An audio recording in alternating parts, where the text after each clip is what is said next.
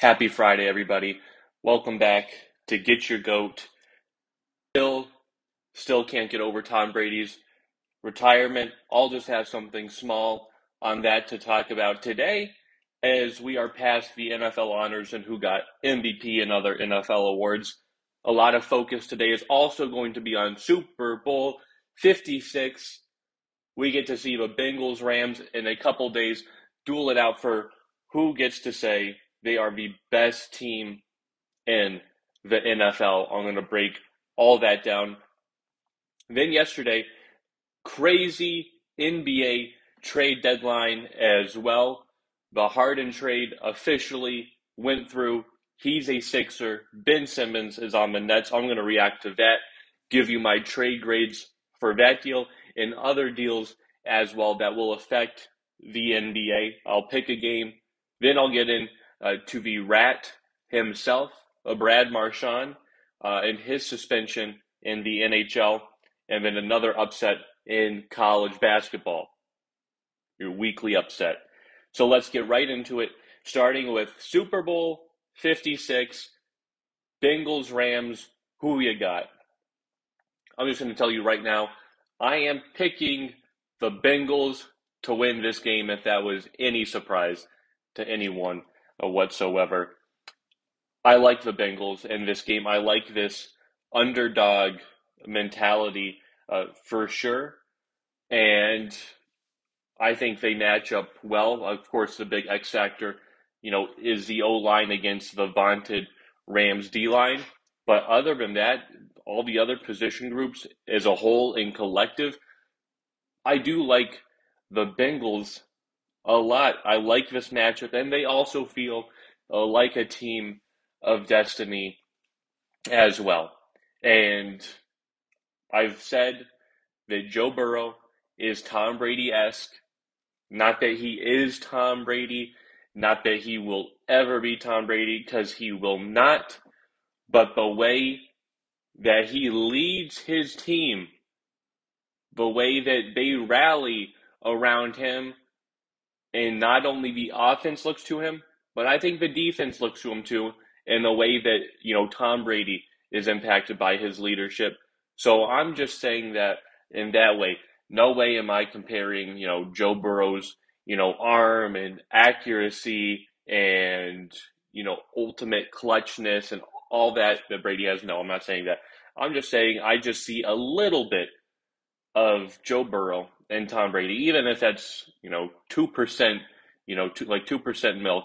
Uh, you know, Tom Brady's a whole thing, but Joe Burrow, he's two percent. You know, he's not skim milk. So I like this team. You know, Tom Brady won a Super Bowl in his second year. Joe Burrow looking to win in his second year as well. And guess what? Tom Brady beat the Rams as a 14 point underdog. The greatest show on turf, Tom Brady, upset the Los Angeles Rams. Everybody pegged to win the Super Bowl. It's kind of that same feeling. A lot of people like the Rams and are picking the Rams as well. You know, a few people are picking the Bengals, uh, but you have the vast majority on the Rams, the money on the Rams. Rams are a four point favorite. A lot of people like the Rams. So you have this as well. And I think Joe Burrow is going to come up clutch. And, you know, Tom Brady, you know, en route to that first Super Bowl, you know, had the tuck rule incident, you know, everybody clamoring over, you know, in his first uh, matchup right there, divisional round. Very similar to Joe Burrow. Joe Burrow, you know, had the whistle, you know, should the play have been called dead? Should that have been a touchdown against the Raiders?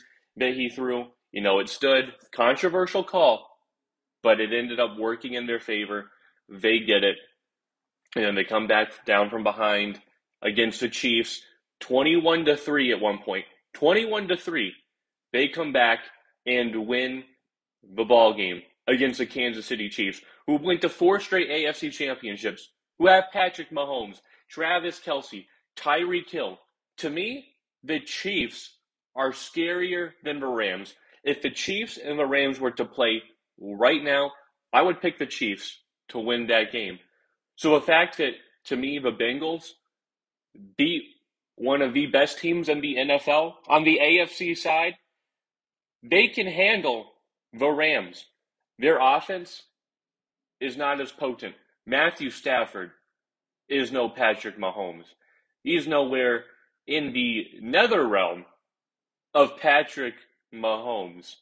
Uh, the way that Patrick Mahomes throws the football, his decisions, far superior than anything I've seen from Matt Stafford in 12 years. And I've only seen four years of Patrick Mahomes, technically, you know, four years and like one game in his fifth year. So, that being said, I like the Bengals to win. I like the offense. I'm taking Joe Burrow over Matthew Stafford because Joe Burrow is the guy that Matthew Stafford isn't. Joe Burrow is the face of his franchise. They would not be where they're at without Joe Burrow. The Bengals, two years ago, two wins. They draft Joe Burrow. He gets injured. They have four wins. Now, this year, they are going to the Super Bowl in his second year. He is the face of the franchise. He's elevated his play. He's elevated the play of others, of a Ja'Marr Chase, the Tee Higgins, the Tyler Boyds. He has been phenomenal. He's resurrected a dead franchise, a franchise that didn't win a playoff game in 30 years, that was just downright awful, who've only had two Super Bowl appearances and lost both of them in the 80s. That's how long it's been. The Bengals have not been good for a long stretch. They've not been good since I've been alive. They've not been good. And Joe Burrow has resurrected them. He did what Matt Stafford could never do with Detroit. And Joe Burrow, you know, he's got weapons. He's got, you know, a very bad offensive line. 31st or 32nd in the league. That bad because he's always under duress. Matt Stafford with Detroit, 12 years, he never had the best offensive line, but he did have some weapons some years. He had Megatron for a while there. He had Golden Tate as well when they made it to a playoff. They couldn't do anything. Matthew Stafford crumbled under the pressure. Was the offensive line great? No, they had a good defense, though. Better than this Bengals defense. And Matthew Stafford could never get it done you can, you know, put the blame on the coaches and, you know, always swapping out. But Matt Stafford could never elevate his play. And I see the same Matthew Stafford this year as I've seen in Detroit. It's nothing special. It's just because he's in LA. When he was in Detroit, he had better seasons uh, than he's having this year. Didn't get the recognition, but now that he's in LA, things have changed. You know, he gets the weekly interviews that he's in LA that he never got in Detroit. And the great thing is, it's not like he resurrected the Rams. The Rams were already a good team. Sean McVay's made it to the Super Bowl already without Matthew Stafford. And Matthew Stafford has less pressure, you know, in this run than some other players on this team because he's not the face of a franchise. Aaron Donald is the face of a franchise and the face of his team. Matthew Stafford, not even the best player on his team. You can argue not even a top two player on his team. You could say Cooper Kupp is better than him. So Matthew Stafford, you know, is not in the limelight per se. There's a lot of scrutiny on him. I'm definitely going to blame him if they lose this game and he shows up with his league leading 17 interception self and four pick sixes, because that's what I think he'll do. This is a game where you need to be calm, cool, and collected and there's nobody like Joe Cool out there. Joe Burr gonna walk in with his Cartier shades. That guy is going to rock the Super Bowl. Matthew Stafford will be the one under pressure, not because, you know, the defense is great. Trey Hendrickson might get there a few times because uh, I think he is a stud uh, defensive end, uh, 13, 14 sacks this year. Just tremendous for the Cincinnati Bengals. But I don't see Matthew Stafford having a big game. I see Joe Burrow outplaying Matthew Stafford in this game. I think the Rams are going to want to run the football, control the clock, time of possession, play good defense, you know, the typical success. But that's not going to happen because the Bengals don't get rattled. Down 21 to 3 to the Chiefs, you know, 21 to 10 against the Chiefs, you know, multiple times they played in the season. They're not phased. I don't think they'll be phased. No moment is too big for them. I like this team. Joe Shiesty. It's now Super Bowl Shiesty. I like Joe Burrow in this game. Give me the Bengals. Give me Ja'Marr Chase. So I'm taking Joe Burrow over Matthew Stafford. Running backs, Joe Mixon had over 1,200 yards this year. Third in the league, one of the best running backs. I'll take him over the Cam Akers and the uh, Sony Michels of the world. Wide receivers. Wide receivers is a unit. Cooper Kupp, tremendous wide receiver. Best receiver season in a while. Cooper Kupp. Odell Beckham, playing all right, you know, there's a better postseason run than he did a regular season run with the Rams in his eight games. Van Jefferson, not sold on. Then you got Ja'Marr Chase with the Bengals. Tee Higgins, Tyler Boyd. I'll take that trio of receivers over the Rams trio of receivers. Ja'Marr Chase, best rookie season that we have ever seen uh, by a wide receiver. He's just that sensational. And we talked about the Cooper Kupp, you know, Matt Stafford connection that they've had this year. Well, Joe Burrow and Ja'Marr Chase has had that connection longer than Matthew Stafford and Cooper Kupp. Before this one year in LSU, they were there. I mean, before this one year in Cincinnati, I gave it away. They were in LSU doing the same exact thing on a big level as well in the national championship game. So this is a team that I like. This is a receiver group that I like. And then you, if you want to add a tight end in there, Uzomah for the Bengals, and then you got Higbee for the Rams. Both of them are banged up right now, uh, so I'll give that you know a push. Offensive line, I will say the Rams have a better offensive line. We got Whitworth, Havenstein. Uh, Bengals have absolutely no one on that offensive line. Defensive line, I will also give to the Rams. They're a superior team in the trenches. Aaron Donald, Leonard Floyd, Von Miller, uh, right there. You know, the Bengals have Trey Hendrickson, but that's kind of it. They rely on him a lot. So, right there, I will also give that to the Rams. Linebackers, you know, are a push as well. Troy Reeder on the Rams has been absolutely exposed in coverage of this postseason run by teams, but so is the Bengals linebackers. So again, I'm not sold on any of them. I think the key is going to be attacking these linebackers. You know, Tee Higgins in the slot, uh, or Tyler Boyd. You know, getting these guys, you know, in there to match up against linebackers. Cooper Kupp against linebackers. That's going to be the pivotal matchup right there, because you don't want linebackers running routes with wide receivers. You know, some linebackers can do it. You know, the fast Devin Whites of the world, Bobby Wagner back in his heyday. But these linebackers right here, nah, I don't buy them in coverage for a second. And then defensive backs. I'm going to say it's it's pretty even on defensive backs. I'm going to say push. Uh, you know, maybe if Fuller was still there for the Rams, I'd give it to them, but he's out. So you've got Eric Weddle back there. Uh, I know you've got Jalen Ramsey, but you know, no Williams on the other side anymore. So you really only have Jalen Ramsey. Bengals, you got your safety Vonn Bell, terrific. You got a Awuzie, cornerback, who's been just shut down all year. To me, not getting the type of recognition, and he's playing just as good is Jalen Ramsey. So that's going to be, you know, great right there. You know, is a Awuzie, you know, going to shadow uh, Cooper Kupp, OBJ is going to stay to one side of the field. But the same goes for, uh, what's his name?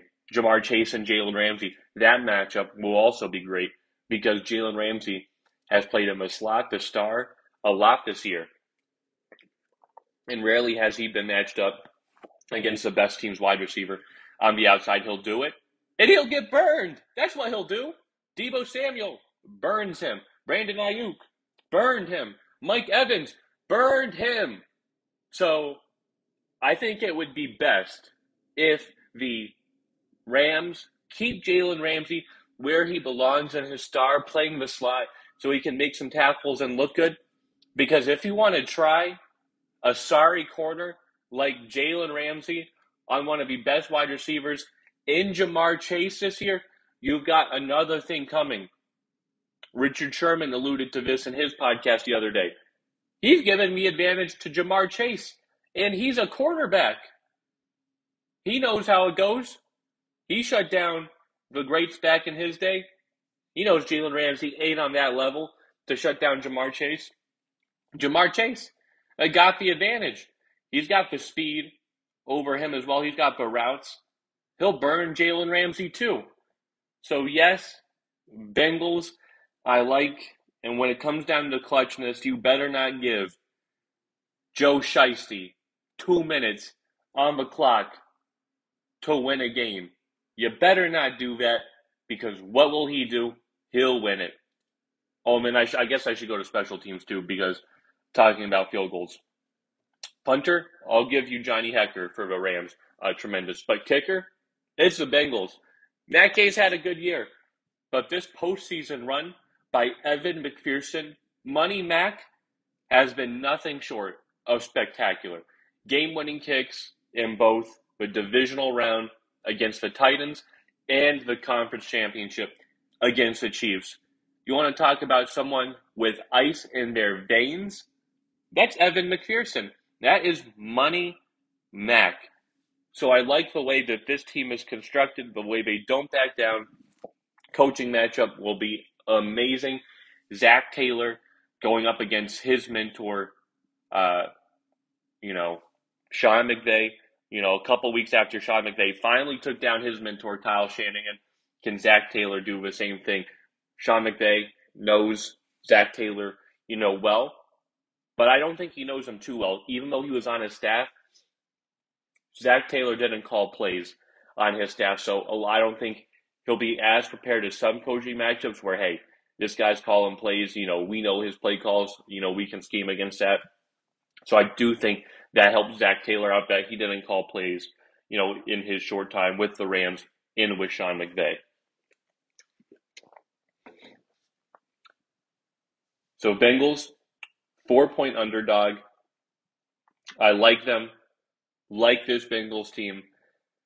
Kind of a team as destiny as well. I like it because you know this is the lowest seed, uh, lowest Super Bowl matchup seed ever.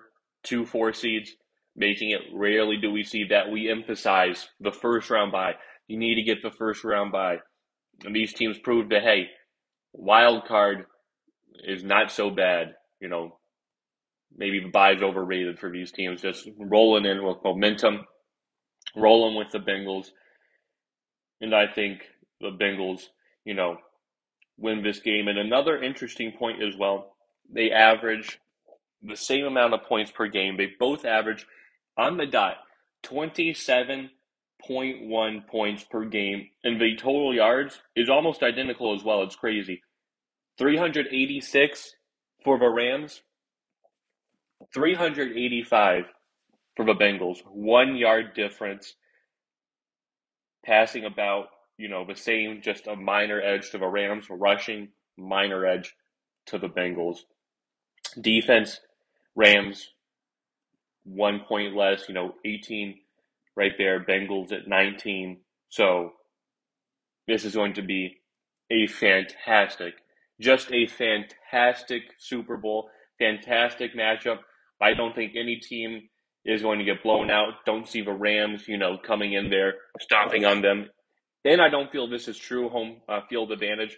I felt last year, even though the stadium capacity was much lower, and it should have been for the Super Bowl uh, because of the pandemic. Uh, I thought the Bucs were, you know, represented very well in that Super Bowl. I don't think it'll be the same way for the Rams. I actually think it'll be 50-50 in the Super Bowl kind of split. I think there's a lot of Bengals fans. They're traveling well. There's not a lot of true Rams fans that kind of get crazy. And I think in this atmosphere, there's going to be so many celebrities, you know, who don't care. They're not going to be screaming or cheering. And there's just going to also be a, a lot of drunk people uh, as well. That you know, by the time kickoff starts, you know, they ain't cheering as well. They're in the bathroom, so I'm not going to give them a clear cut home field advantage. And the Bengals will win this game because they're a designated home team. They got Joe Shiesty. They got Ja'Marr Chase. This team is winning the Super Bowl on Sunday. I'm going to go to bed happy on Sunday, wake up happy on Monday, knowing that the Rams are not Super Bowl champions, that Aaron Donald, who waves his little ring finger in like he's won anything, and he's not yet, no Super Bowls to his name. He's more known as a crying emote or crying meme than a great player to me. He'll be crying again on Sunday as he takes the drive back home and he looks at his ring finger and knows that there's nothing there. Oh, you poor guy, Aaron Donald. Oh, boo hoo. Bengals winning this game. That's what I like to see. Now moving on to the NFL honors. I'm going to say most of it, when is scripted, is planned. You know, offensive player of the year, Cooper Kupp beat out Jonathan Taylor. Expected that Cooper Kupp, you know, just short of the receiving record of yards for Calvin Johnson Jr., Megatron, receptions, Michael Thomas, but he did get the Triple Crown, led the league in receptions, catches, touchdowns. So good for Cooper Kupp, deserved to win the award over Jonathan Taylor. Jonathan Taylor, you know, like the Colts team just fizzled out there against the Jaguars and kind of gave away any chance right there. And then off or defensive player of the year, you had T.J. Watt, and I was fine with that. Uh, Aaron Donald up there as well, but he's going to be up there every single year. Uh, Micah Parsons had a great year, but T.J. Watt tied the sack record at 22 and a half. I do. I think he's as dominant, you know, as an Aaron Donald or even like a Nick Bosa or anything like that. No, but when you tie a sack record like that, you know, I think you kind of get the defensive player of the year handed to you, you know, no matter what else you did. Uh, so I'll say he was deserving of that.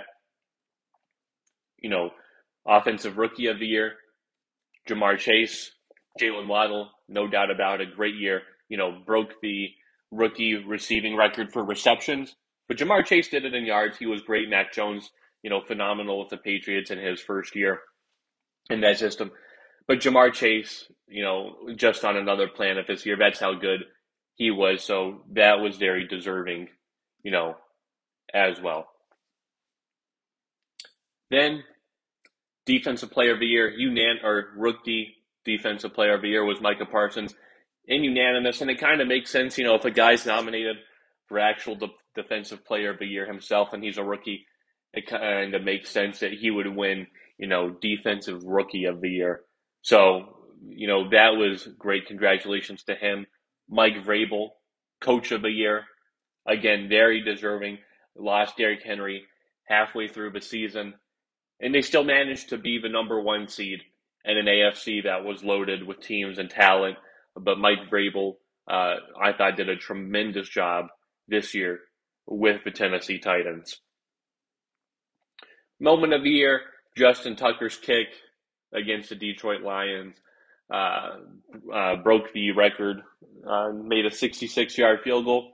Pretty good moment. You know, of course, it had to come against the Lions at the expense of a Lions win. So that's always a bummer. Uh, but Justin Tucker obviously made a great kick. So, you know, congrats to him. And of course, the one award that I did not agree with was MVP, where Aaron Rodgers happened to win the MVP. Wins his second straight MVP, and again, to me, not deserving uh, not a deserving MVP at all. Uh, and it's just annoying. It really is. Uh, that, you know, so many people in the media will talk about Aaron Rodgers. Oh, you know, what a bad guy this guy is. You know, liar, all that. Uh, and then the numbers he puts up in the NFL, you know, doesn't translate to greatness. I mean, was the did he because to me the only case that you know you have in the simplest terms for Aaron Rodgers winning MVP is I led my team to the number one seed and I didn't throw that many interceptions. That's what the case is. That's all he did. Number one seed and I didn't throw that many interceptions.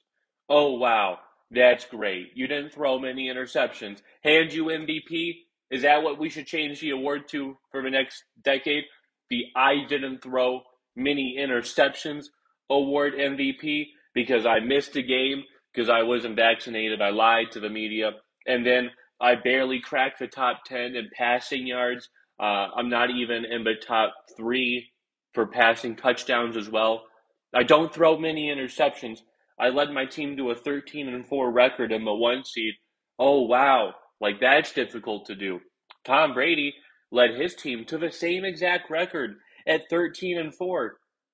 And what did he do? Oh, I don't know. He threw for the third most passing yards ever in the history of the NFL. Is that what he did?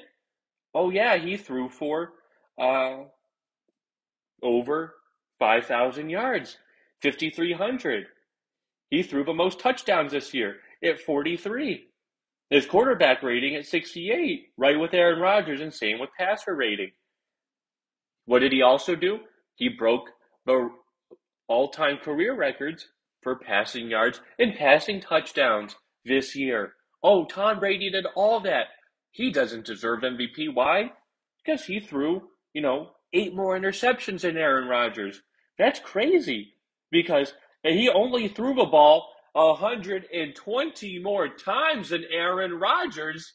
Are you kidding me? Aaron Rodgers throws the ball 120 more times. I guarantee he's throwing a few more interceptions. Oh, but that's right. He's Aaron Rodgers. He's so gifted. He's so talented. He's got a good team around him. He's got Davante Adams. Tom Brady doesn't have Davante Adams. He's got Aaron Jones and AJ Dillon, who both had a thousand yard scrimmage seasons. They're just that good. A better defense. Oh, but Tom Brady has to make up with Cyril Grayson and Breshad Perryman because Godwin tore his ACL. AB ran off shirtless. Gronk had cracked ribs and missed quite a few games. Oh, but that's right. Let's forget about Tom Brady. Let's give it to Aaron Rodgers. Just the thought making process of some people. Some people in this world are just so idiotic at times. To vote Aaron Rodgers for MVP is criminal. It's just criminal, is what it is, that Tom Brady did not win this award. How he was the best quarterback this year, won the you know NFL Air uh, awards, you know, for passing yards and touchdowns, and he doesn't win MVP. Something's not right here. Something is not right. It's kind of like it reminds me of the Grammys last year, how uh, you know for best pop album, you know you had Justin Bieber nominated, or I forget who. I forget everybody was nominated except for uh, Dua Lipa was nominated for Future Nostalgia, and uh, Taylor Swift's album was Evermore, or whichever one it was was nominated. And for best pop album, Dua Lipa won. But then when it came to best album, all the same, you know, were uh, nominated. But Taylor Swift won that award. How does that make any sense? Make it make sense. How did she, Dua Lipa, win, you know, best pop album and beat out Taylor Swift, but then for best album, Taylor Swift beats her? It just makes no sense. So for the same thing, Tom Brady, best quarterback this year, but Aaron Rodgers wins MVP. They lost in the same round. Tom Brady at least did something in his loss against the uh, Buccaneers. He came back and threw for 125 yards in the fourth quarter and ended up with 329 yards and put the team on his back there at the end to make some great throws. Aaron Rodgers didn't even throw a pass touchdown in his loss to the Niners. Just looked bad. I mean, it was pathetic that Aaron Rodgers won his second straight MVP. Just pathetic that they did that. Whoever voted, you know, should be ashamed, and they should no longer have a vote for the rest of their lives. That's how idiotic those people are. Uh, I mean, please, please don't come back and vote ever again. And then Aaron Rodgers' speech on he's so thankful for the pack. I don't fear retirement. Nobody cares what you fear. You know what you fear? Playing the 49ers in the playoff games, showing up in big moments. That's what you fear. I don't care that you fear retirement. I mean, please retire. You're going to go down as a top 10, not top five quarterback in the NFL because you only have one ring to your name. And this year, I don't even know how. Don't even know how you won MVP when Tom Brady played better than you, Justin Herbert played better than you. Just a lot of quarterbacks I thought were as good or better than Aaron Rodgers. Uh, and he didn't win, and he won MVP somehow. I mean, let's put this into perspective. Aaron Rodgers was closer to Jared Goff in passing yards than Tom Brady in passing yards. Think about that for a second. Jared Goff, Aaron Rodgers, closer to Baker Mayfield in passing yards than Tom Brady in passing yards. And one more that will blow your mind. Aaron Rodgers was closer to Lamar Jackson in passing yards than Tom Brady. And Lamar Jackson missed like five, six, seven games, whatever it was at the end of the year. I mean, that's how close he was. I mean, I I'm shocked. Is Bruce Arians said it'd be a travesty? It's a travesty, all right. I don't know if you can make that word into anything else travestized or anything like that, but uh, it's it's a it's horrendous that Aaron Rodgers won the MVP last night. It's horrendous. Uh, that's the only word that can just come to my mind right now for Aaron Rodgers winning the award is horrendous, and that Tom Brady uh, was snubbed. Uh, should have won that award. But as you know, I think Aaron Rodgers kind of lives for the MVP awards in that ceremony last night because he doesn't make it to Super Bowls, whereas Tom Brady uh, lives for the bigger moment in the Super Bowls, which is why he's the GOAT. So the question is will Tom Brady come back earlier this week? He said, never say never. I don't know. I know this, like last night, doesn't fuel him. I think, you know, the Super Bowl on Sunday would fuel him more, especially if the Bengals win, knowing, hey, if I beat the Rams, you know, uh, I could have played the Bengals and beat this team. So I think that's something that would drive him more, you know, than, you know, whatever happened yesterday at the NFL Honors featuring Aaron Rodgers as MVP. So he said, never say never. I'm desperate to see Tom Brady again. So of course, I don't care where he plays. Sign me up to watch more Tom Brady. Of course, there's an interesting theory here about, you know, can the 49ers, a team that Tom Brady grew up loving, you know, could they trade for the rights to Tom Brady? You know, trade Jimmy Garoppolo some draft picks for the rights to Tom Brady. They want Trey Lance. Trey Lance is their guy. Then, you know, if Trey Lance isn't their guy, do they call up Tom and say, hey, we love you. You love us. Come back. Let's make it work. I mean, the 49ers were so close to making it to the Super Bowl this year. I think they keep their same uh, core team there. You put Tom Brady on that team, that's a guaranteed Super Bowl. Whereas you go on the Bucs, and let's say you know they sign somebody else off the market or trade for somebody, uh, they get injured. Uh, to me, Tom Brady has a better shot of winning a Super Bowl with the Niners than the Bucs. All these crazy things, but I would love to see Tom Brady again. I really would. Now moving on uh, to the NBA and the NBA trade deadline happened yesterday. Blockbuster deal was done between the Philadelphia 76ers and the Brooklyn Nets.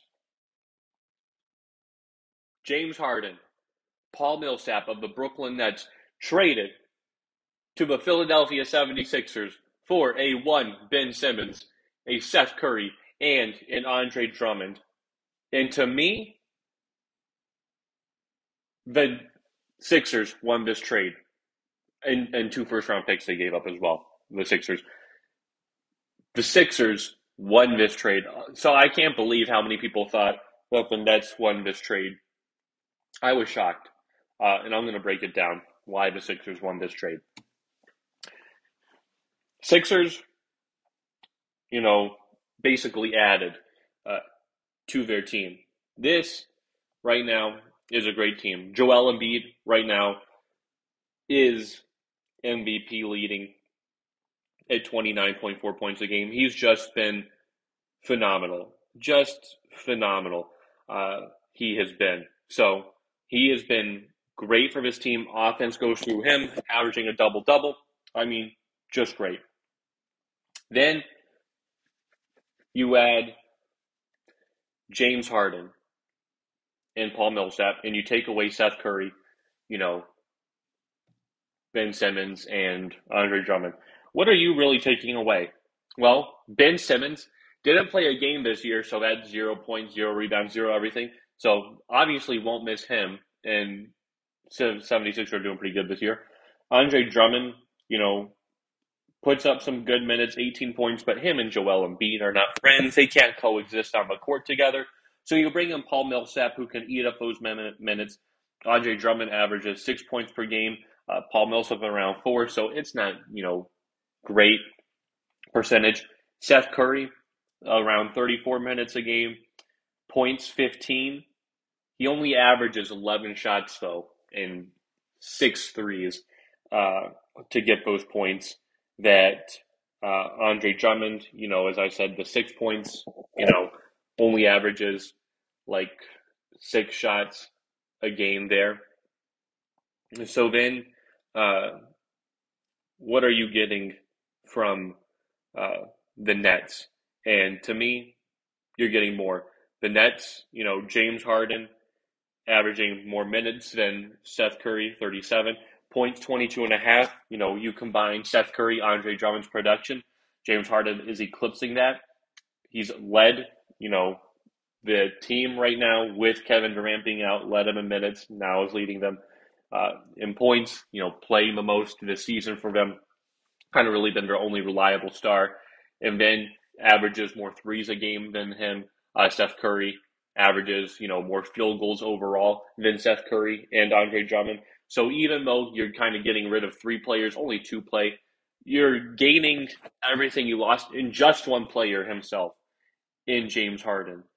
And to me, this is to me is going to be a system that fits well. And they also won this trade because they didn't give up Tyrese Maxey or Matisse Thybulle. I mean, the fact that the Sixers didn't give up any of those guys, kudos to them for not doing that.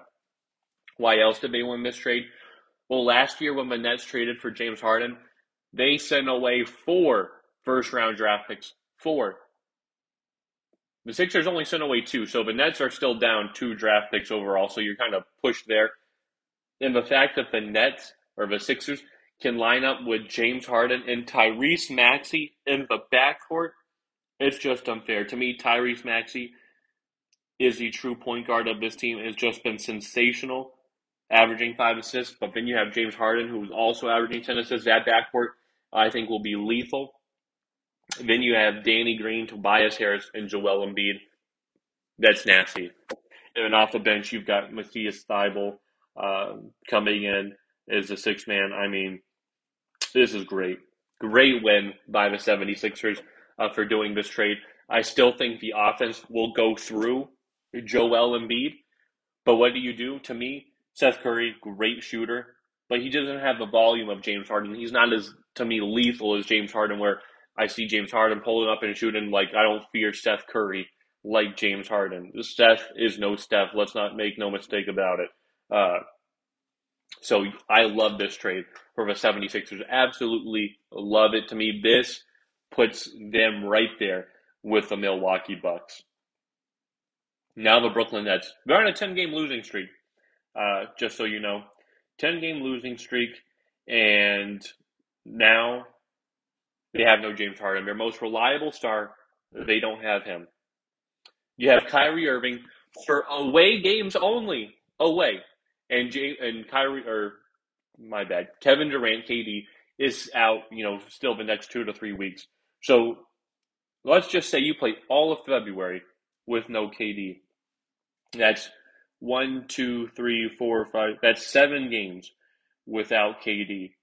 Kyrie can only play one, two. Actually, that game's in New York, so he can't play that one. He can only play one, uh, two games. He can only play two games. So you're going to be stuck five games with Ben Simmons alone, and Ben Simmons can't shoot the dang ball. Can't shoot to save his life. Just can't shoot.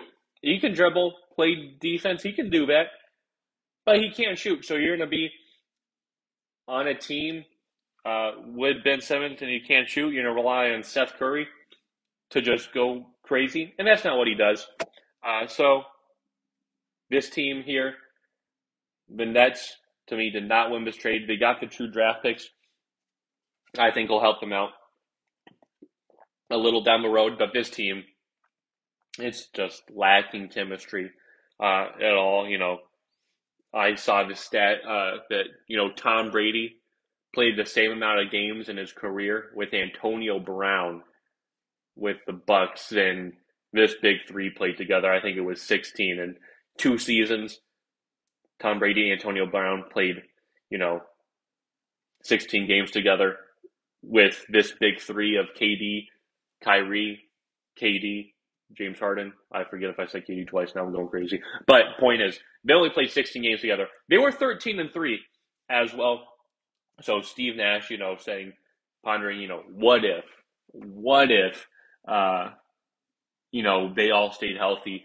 You know, what if if they were healthy during that run against the Bucks and we win that series? What if? It is a mad size what if. Maybe I'll get into that what if later. But, you know, this Nets team, I don't think KD can save this Nets team when they come back. They're looking to me like a play in team at the moment. Like I said, they've lost 10 in a row. They're the eight seed right now, which would be the play in. As I said, your schedule is difficult. You know, they play the Heat coming up. Uh, they play the Celtics, who they just got blown out by the Bucks, the Raptors, who are a good team. So I see this team losing quite a few more. I think when Kevin Durant comes back, he can't be their savior. I still think they are a play-in team when they come back. Uh, I think they'll be dangerous still, but this team is not there with the 76ers. 76ers, you know, are closer to the one seed uh, than to Brooklyn is catching the 76ers. So to me, 76ers clearly won this trade. It was a great trade for the 76ers to get the Ben Simmons cloud just away from this team. 76ers, just a great win. Now, what else happened? Well, kind of some more less crazy trades than that one, evidently. But you have a four way trade involving the Milwaukee Bucks, the Clippers, uh, the Pistons, and the Kings as well. Donte DiVincenzo got sent out by the Bucks, no longer on the team. They bring in Serge Ibaka. I think that's a good move for the Bucks because Donte DiVincenzo, you know, has lost minutes in the rotation, still kind of coming back from that ACL injury last year. But Grayson Allen's playing better than him. Pat Connaughton playing better than him. They've passed him up. Wesley Matthews has been good as well. So there's really no room for Donte DiVincenzo And when you're shooting 28 from three, they don't need you. And I think they need Serge Ibaka. Brooks Lopez has been MIA the whole year. Uh, you've got Bobby Portis, but you need another big man as well to help Giannis out. I think Serge Ibaka will be a good piece for this uh, Bucks team. Dennis Schroeder went to the Rockets from the Boston Celtics as well. Uh, interesting move there by Boston, but they are kind of backcourt loaded, so that does make sense uh, to kind of dump him off. Then another kind of bigger trade, Kristaps Porzingis of the Mavericks was shipped off to the Washington Wizards uh, for Dinwiddie, uh, Spencer Dinwiddie, and Bertans. Interesting trade here. Uh, I thought Luka Doncic and Kristaps were close, and I thought, and I think Luka thinks that as well. I think he was kind of shocked by that move. But to me, it opens up two realms. You shed Kristaps' contract, uh, opens up cap flexibility as well, and it gives you time to kind of pursue another star because Luka Doncic can't do it on his own. He did it last night, you know, phenomenal performance uh, against the Clippers and dropped, you know, 51 points. I mean, tremendous, but he can't do that every night. They need another star. I think this will give them the time to evaluate their roster. And, you know, Mark Cuban can just try to hand out money like it's candy in free agency this year. So, amazing NBA trade deadline. Teams are set now. You're going with who you're going. Then you had the All Star game selection as well. And James Harden ended up being the last pick in the NBA uh, All Star game selection. You had two people left on the board Rudy Gobert and uh, James Harden. And Kevin Durant picked Rudy Gobert to be on his team and left LeBron to get James Harden. I mean, just just insane wouldn't even pick James Harden. Kevin Durant saying everybody got what they wanted. Uh, of course, LeBron, KD, TNT crew with Chuck and Shaq having a good time with it. I mean, interesting, but I like LeBron's team uh, that he got. Getting James Harden, getting Jimmy Butler, Chris Paul, those guys just loaded with talent. I mean, I wish Team LeBron had this team in real life. Let's get real. Uh, the Lakers had this front five, but great pick. We'll see. You know, in a month, I believe it's March 10th. It's Brooklyn Nets at the Philadelphia 76ers. So that means Kyrie will be able to play. See if KD is back in time for that game, and see if Ben Simmons even wants to step foot in that arena at all. So that'll be interesting. Another thing I want to point out is that the Lakers are irrelevant. I'm done with the Lakers. I will still root for LeBron. I love LeBron James. Think he's playing great this year to me. Top three player in the NBA. Still, I mean, playing phenomenal. But very irrelevant. They are irrelevant. I'm done with them uh, after this today. I will no longer talk about them in my podcast because they're shot. I think they'll make the play in as the ninth or tenth seed. They'll get bounced in the play in by some team they play uh, because they're just that bad. The loss to Trailblazers was eye opening. You don't play Russell Westbrook. Then you don't trade him or make any moves and say, we're going to focus on the buyout. What do you mean we're going to focus on the buyout? You ain't buying out nothing and getting nobody. I mean, just pathetic that they're stuck with this pathetic team and they're going to lose a lot more games because they are pathetic. They're embarrassing. That's what they are. A team that expects championships and is a team like two years away from winning the championship. And you are that bad and that far gone from how good you were. And you still got LeBron James and Anthony Davis has come back and he's still playing good. To me, not as great as he was there, but he's still playing good. And Russell Westbrook is just missing layups left and right. And then the rest of the roster is about as hot and as cold as you get.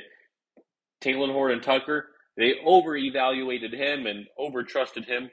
Malik Monk, hot and cold. Carmelo Anthony, hot and cold. Avery Bradley, hot and cold. Austin Reaves, hot and cold. This whole roster, hot and cold, and they've been more cold than hot, which is why we have a losing record. They're not a good team, and they're irrelevant.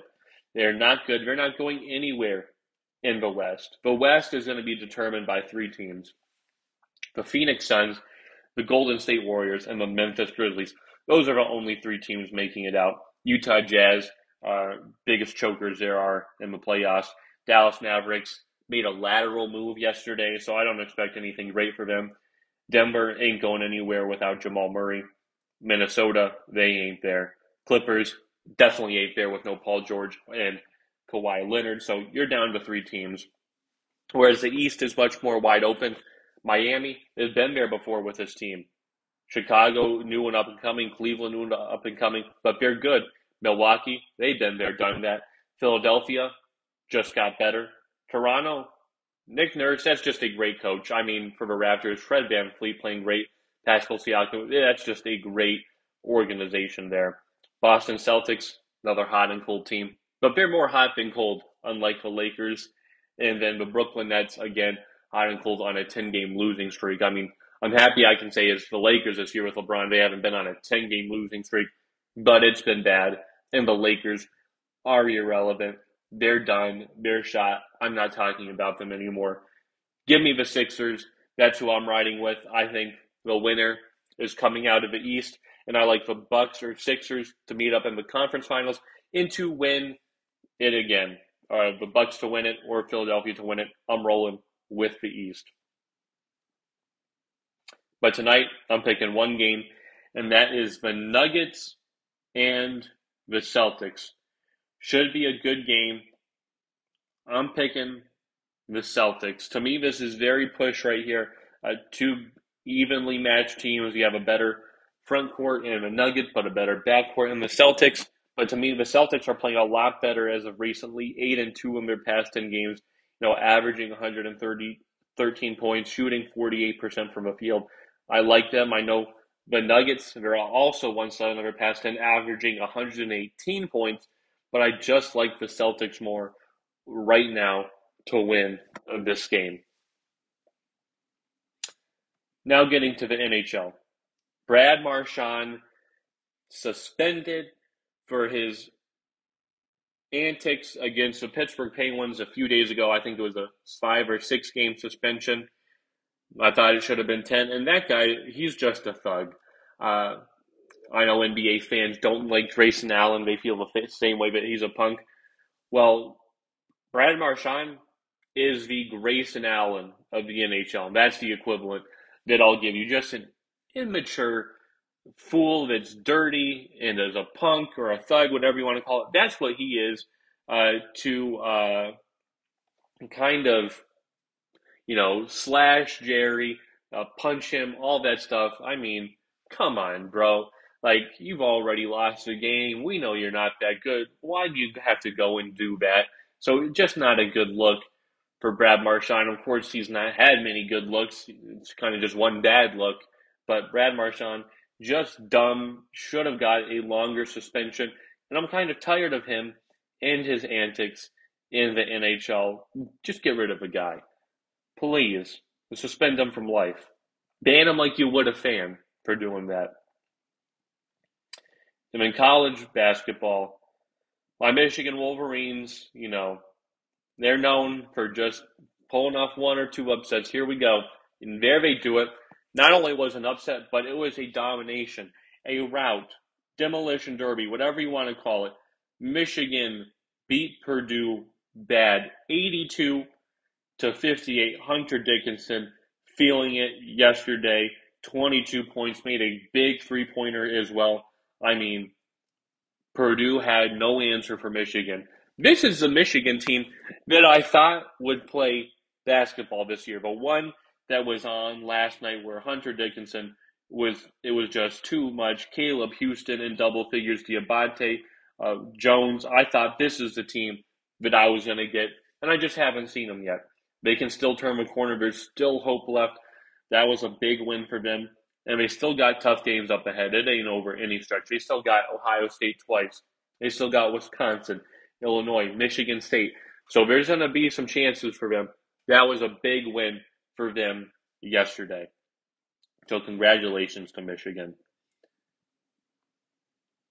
Now, we have come to the end of Get Your Goat, and I want to say this uh, that if you have any questions for me, I will answer them if you leave a review of my podcast and put your question in the review of the podcast. I will check them, you know, daily. And if there are any questions you have or answers to my questions, leave it as I usually do. Uh, I will try to, you know, answer a question like, who do you think should win MVP? Blah, blah, blah, blah. Leave it in a review. I can get you or leave a question as well. So my question today is who will win the Super Bowl? Who do you got? The Bengals or the Rams? You know my pick. I'm rolling with the Bengals. Who do you got? Let me know by leaving a review or a comment there, uh, which you can do on any platform Spotify, Apple Music, uh, I believe, but Apple would be the best one uh, to do Apple Podcasts. So there you go. That's the question. Who do you think will win? Bengals, Rams. I got Super Bowl Shiesty. Joe Burrow. Hope you all enjoy the Super Bowl. I think it'll be a great outcome for all the NFL fans uniting for that Bengals dub. I'll talk to you guys on Monday. Bye, everybody.